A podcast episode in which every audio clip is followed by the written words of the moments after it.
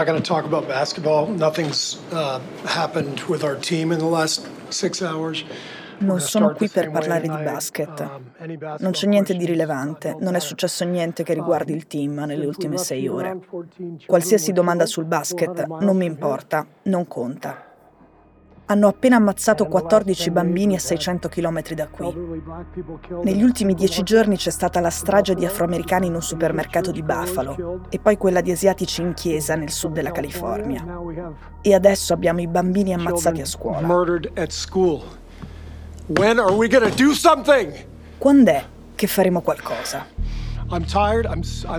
Sono stanco, sono davvero stanco di fare le condoglianze alle famiglie devastate. E scusatemi, ma sono stanco dei minuti di silenzio.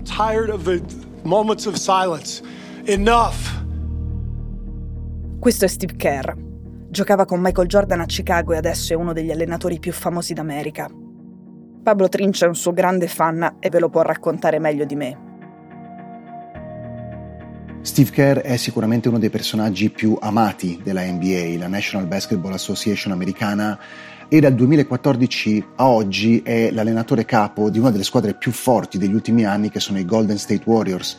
Ma Steve Kerr è anche una persona che si è sempre distinta per avere una storia molto particolare, diversa dalla maggior parte dei giocatori e degli allenatori dell'NBA.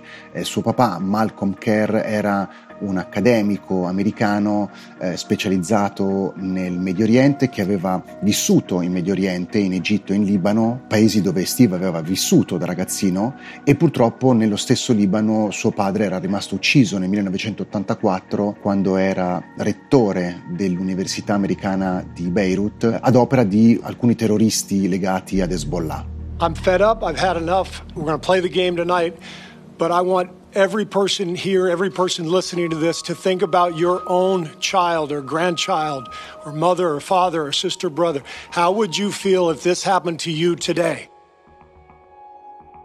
Ieri, dopo il massacro, è andato in campo e ha fatto il suo lavoro. Ha giocato la partita, ha fatto anche il minuto di silenzio, quel rito che non sopporta più. Kerr vuole altro, un voto al Senato per cambiare la legge sulle armi.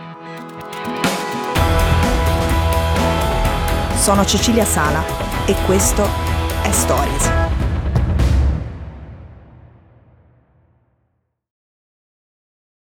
There's 50 senators right now who refuse to vote on HR 8, which is a background check rule that the House passed a couple years ago. It's been sitting there for two years. Kerr sta parlando della proposta HR 8, HR 8 per cambiare una legge federale. È una proposta bipartisan già passata alla Camera ma non al Senato. Lì ci sono 50 parlamentari che non vogliono votarla. Are you going to put your own desire for power ahead of the lives of our children? Because that's what it looks like. L'HR8 dice una cosa semplice, servono controlli preliminari su chi vuole comprare un'arma, ovviamente per evitare che finisca nelle mani sbagliate. In teoria questi controlli sono già previsti, ma c'è un bug, una lacuna che permette una scappatoia, soprattutto se le armi si comprano online o alle fiere. Il risultato è che su un quarto delle persone che possiedono una pistola o un fucile in America non c'è stato nessun tipo di controllo. L'obiettivo dell'HR8 è correggere questa stortura. Dal discorso di Kerr il numero dei bambini morti nella scuola elementare Rob in Texas è salito a 19. Sono morti anche due insegnanti e l'assassino.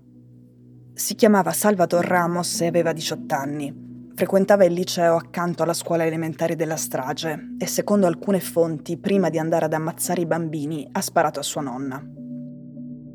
È arrivato in macchina, si è presentato nei corridoi con una pistola e un fucile.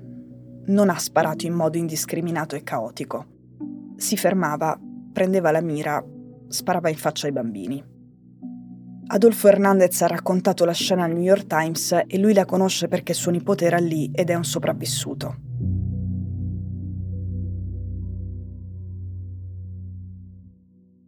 Il governatore Abbott, il governatore del Texas, ha detto che è stata una tragedia orribile e poi ha annunciato la bandiera mezzasta in segno di lutto. Lui è un repubblicano e un trampiano. È in sedia a rotelle da quando aveva 26 anni e gli è caduta addosso una quercia mentre faceva jogging. Grazie a una sua legge dalla fine del 2021 per girare armati in Texas non serve alcuna licenza. Nel 2007 Abbott scriveva sono imbarazzato. Il Texas è solo al secondo posto per gli acquisti di armi dietro la California. Dai texani, aumentate il ritmo. Quest'anno sarà il padrone di casa al meeting della più grande lobby di armi americana e nessuno si aspetta da lui che la posizione che ha sempre avuto cambi dopo quello che è appena successo. Joe Biden invece ha detto che bisogna agire, ma non è entrato nel merito, non ha citato riforme o policy specifiche sulla sicurezza e sulle armi. La situazione in America è questa. Secondo gli ultimi dati diffusi dall'FBI, le sparatorie sono aumentate del 97% dal 2017.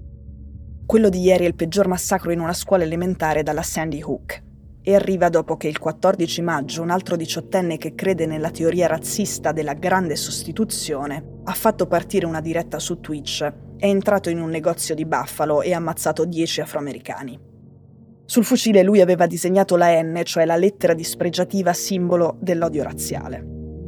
Alcune ore dopo, in California, un uomo è entrato in una chiesa presbiteriana frequentata dalla comunità taiwanese in America e ha cominciato a sparare con una semiautomatica.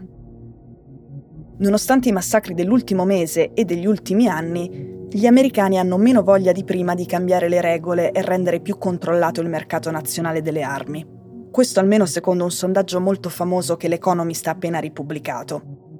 È un sondaggio secondo cui mentre nel 2018 il 67% voleva regole più stringenti, adesso la percentuale è scesa di ben 15 punti e oggi è del 52%. Sempre secondo l'Economist è probabile che il congresso non faccia nulla dopo questa strage, esattamente come non aveva fatto nulla dopo il massacro alla Sandy Hook. Il messaggio di quell'articolo è triste ed è prepariamoci a un déjà vu deprimente.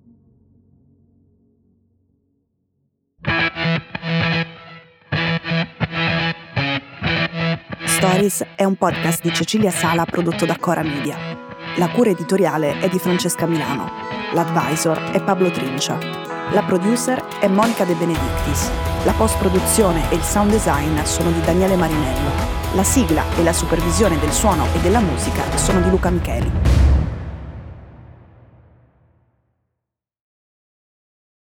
Questo episodio è stato prodotto e sviluppato insieme a Spotify Studios.